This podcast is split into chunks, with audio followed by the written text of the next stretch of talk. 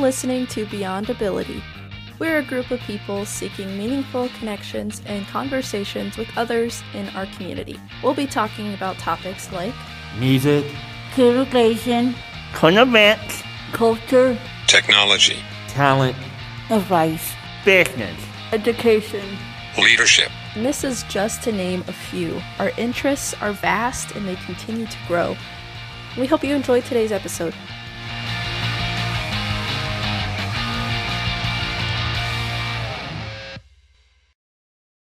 My name's Kim, and for today's episode, we wanted to highlight the Spread the Word campaign. This campaign acknowledges that large groups of people are left out because of their differences. This is taking place everywhere in schools, workplaces, and communities. One of those groups is people with intellectual and developmental disabilities who make up hundreds of millions of the population across every country, orientation, race, and ethnicity. We want to end exclusion and promote inclusion everywhere. People ask where to start, and it can be as simple as a smile or a conversation with someone you notice potentially being isolated. The leaders of our community can have a great impact on inclusion, and that's why we decided to ask leadership around us what inclusion means to them and how they plan to be inclusive people. We hope that voices of community figures will inspire others to be inclusive and take a pledge not to single out others for their differences.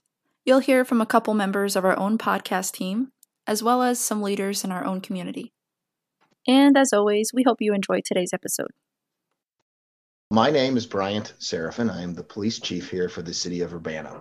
I've done I've been doing this job specifically uh, for a couple of years, but I've been here. I'm in my 27th year of doing this here. You know, I had a conversation with somebody uh, about a month ago when we were talking about a little the difference between diversity and inclusion, and that the concepts aren't necessarily the same. They seem to be spoken about in the same sort of time frame, or usually in the same sort of context, but they are they, they are different. You know, with regards to you know the inclusion, to me, it's kind of simple. It's about making someone feel part of something and that something can be all kinds of things. In my 49 years on this earth, I've coached little league teams and park district basketball teams and been involved in Cub Scouts and Boy Scouts and all sorts of, of different things. And outside of even just work.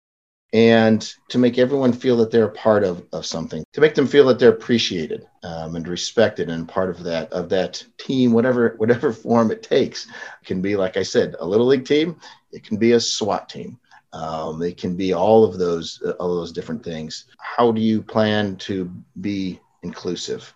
I think that was the second question you'd asked me, and that part is isn't real complex, but you got to think about it. And I think there's a bit of intentionality to this discussion. One way that even professionally that that, that I'm here, or whether it's in a volunteer opportunity, is to me the concept of the uh, of being accessible that accessibility. To make someone feel uh, included as part of a team you have to be sort of approachable. Uh, for instance uh, people you hear people have an open door policy. I want to be accessible. I want people to be able to feel that they can come and sit down and talk with me about anything at, at, any time. Relatedly, sometimes though, inclusion requires you to sort of reach out, whether that's attending meetings, whether that's just walking through the city building. The you know here at the police department, the administration is up in the corner on the third floor. Well, most of the patrol officers, the backbone, the two thirds of our employees, their main hub is in the basement. I have to get up, make sure that we're trying to be a part of that team, make sure that they feel they're included in, in decisions and some of that outreach. And that's that's important. Another concept that, i that, that I've thought about when it comes to inclusion and that is listening, to actively listen. And that makes people feel that they're being a, a part of the team. And finally, I, I think the, the last concept that I had wanted to, to mention this morning is the, the concept of acceptance all of us have strengths, weaknesses, things we're good at, things we're not good at. To be accepting of those things, that I think is a huge, huge component uh, when we discuss uh, inclusion. My name is Danielle, and I do not want others to feel that I hope to see less bullying in the world. My name is Diane Marlin. I'm the mayor of Urbana, Illinois, and I'm approaching my fourth year as mayor in Urbana. Before that, I served on the Urbana City Council, and I've lived in this community for uh, almost 50 years, which actually pretty much dates me, but I came here as a U of I student and fell in love with the city and never left.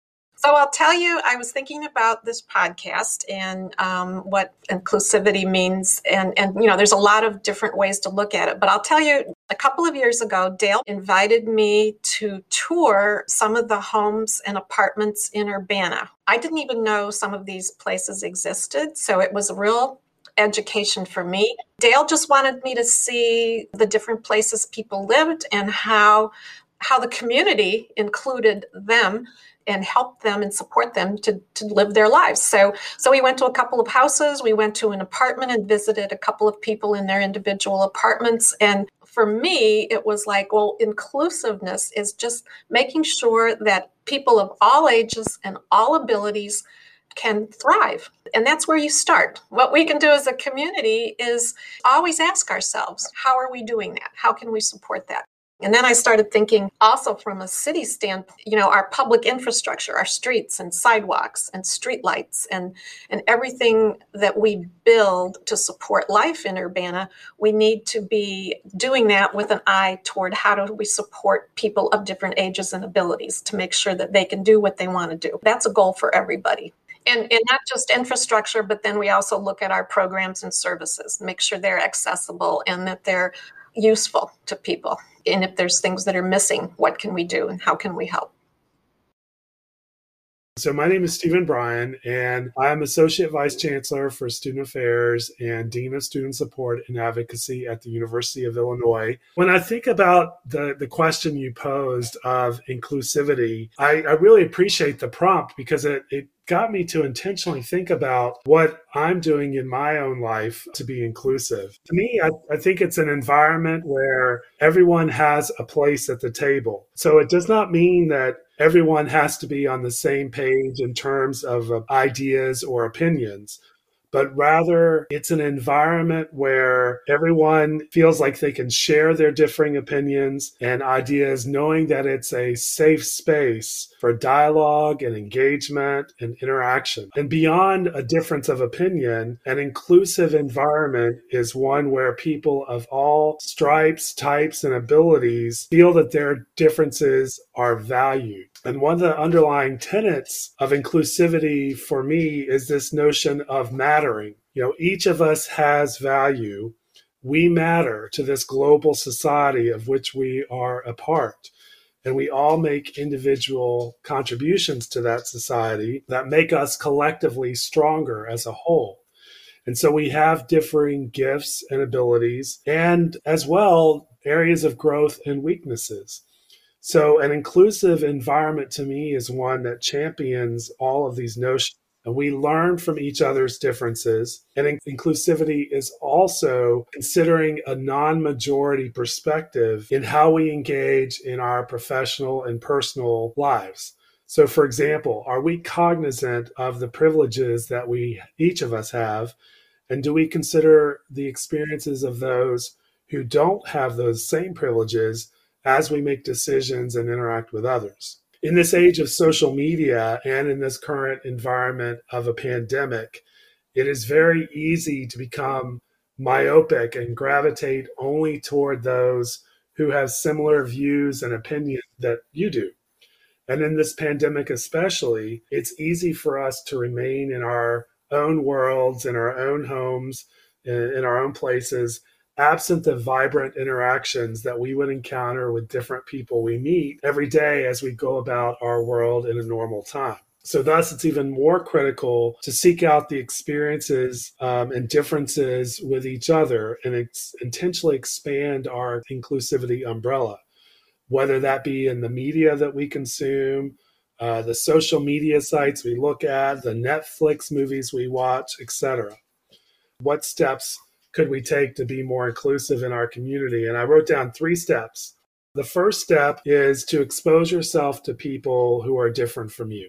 Step two, as I said, recognize your privileges and how you can utilize them to advocate for and advance the concerns of those who do not have those same privileges. And I think step three may be most important. Acknowledge that you're not a perfect person, readily admit your mistakes, seek authenticity in your interactions, and ask questions from a perspective of yearning for knowledge If you go about with those actions, you'll make the world not only a better place, but a, much more inclusive and welcoming one.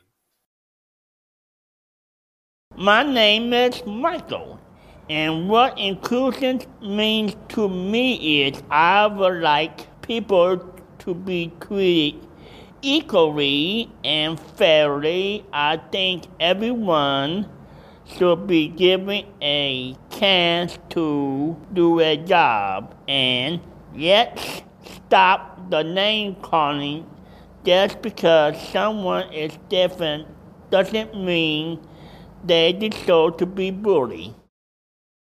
I am Deb Feinen. I am currently the mayor in the city of Champaign. For me, it, it's really about, you know, our community living together, those connections that we have amongst each other so that we can break down barriers to make sure that everybody is an active part of our community. You know, we're lucky to live in a community that has really been groundbreaking with respect to removing physical barriers for individuals with disabilities. And so the fact that we had Professor Nugent at the University of Illinois, who was really groundbreaking nationwide with things like curb cuts for wheelchairs and, you know, just making sure that we understood our physical environment is really important so I, you asked me to take the pledge, and so I'm going to actually read it so I don't misstate it.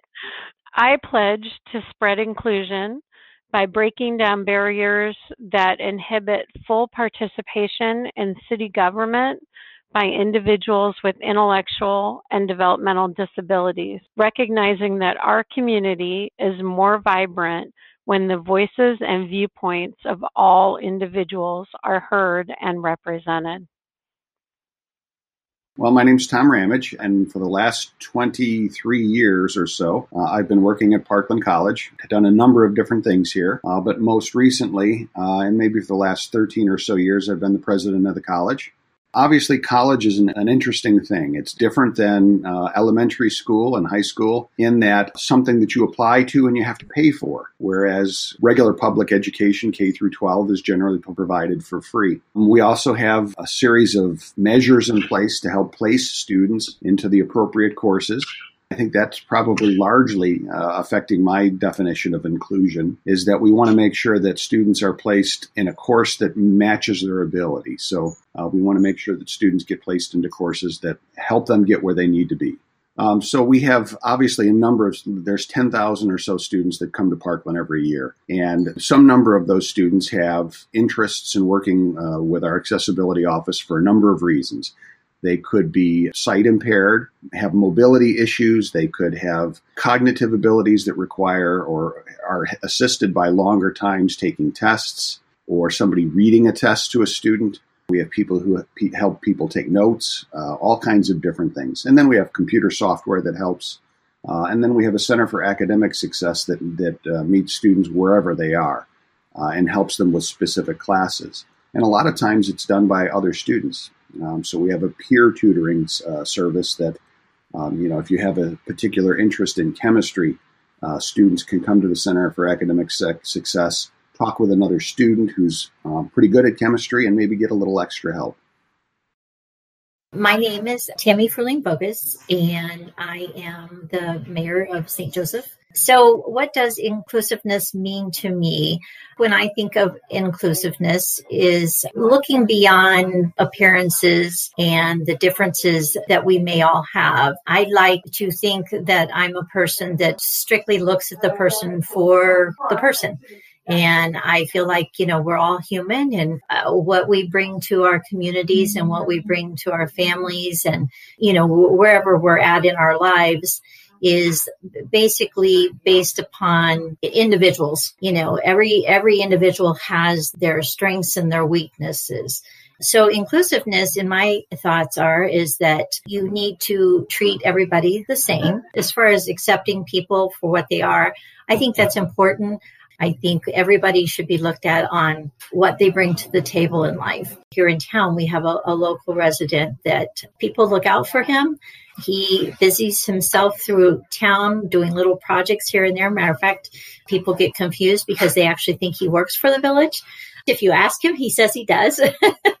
and but you know appreciate uh, you know him for what he does do because he actually is a benefit uh, to the village as far as some of the projects that he does and it makes him feel like he's participating within the community every time I see him, you know, coming and going even from my own house, because he'll even come down my driveway some days and, you know, push a little snow or, or, or do things. And it's just delightful. I think he brings so much to our table of society. I think that's how people should be looked at is is not so much on the exterior things or so many of those things just don't matter. Thank you for listening to today's episode. We encourage you to check out the description where we've put a link to the Spread the Word campaign's website where you can make your own pledge and learn some more about the campaign. We've also included the words of another podcast team member who would like to share what inclusion means to them.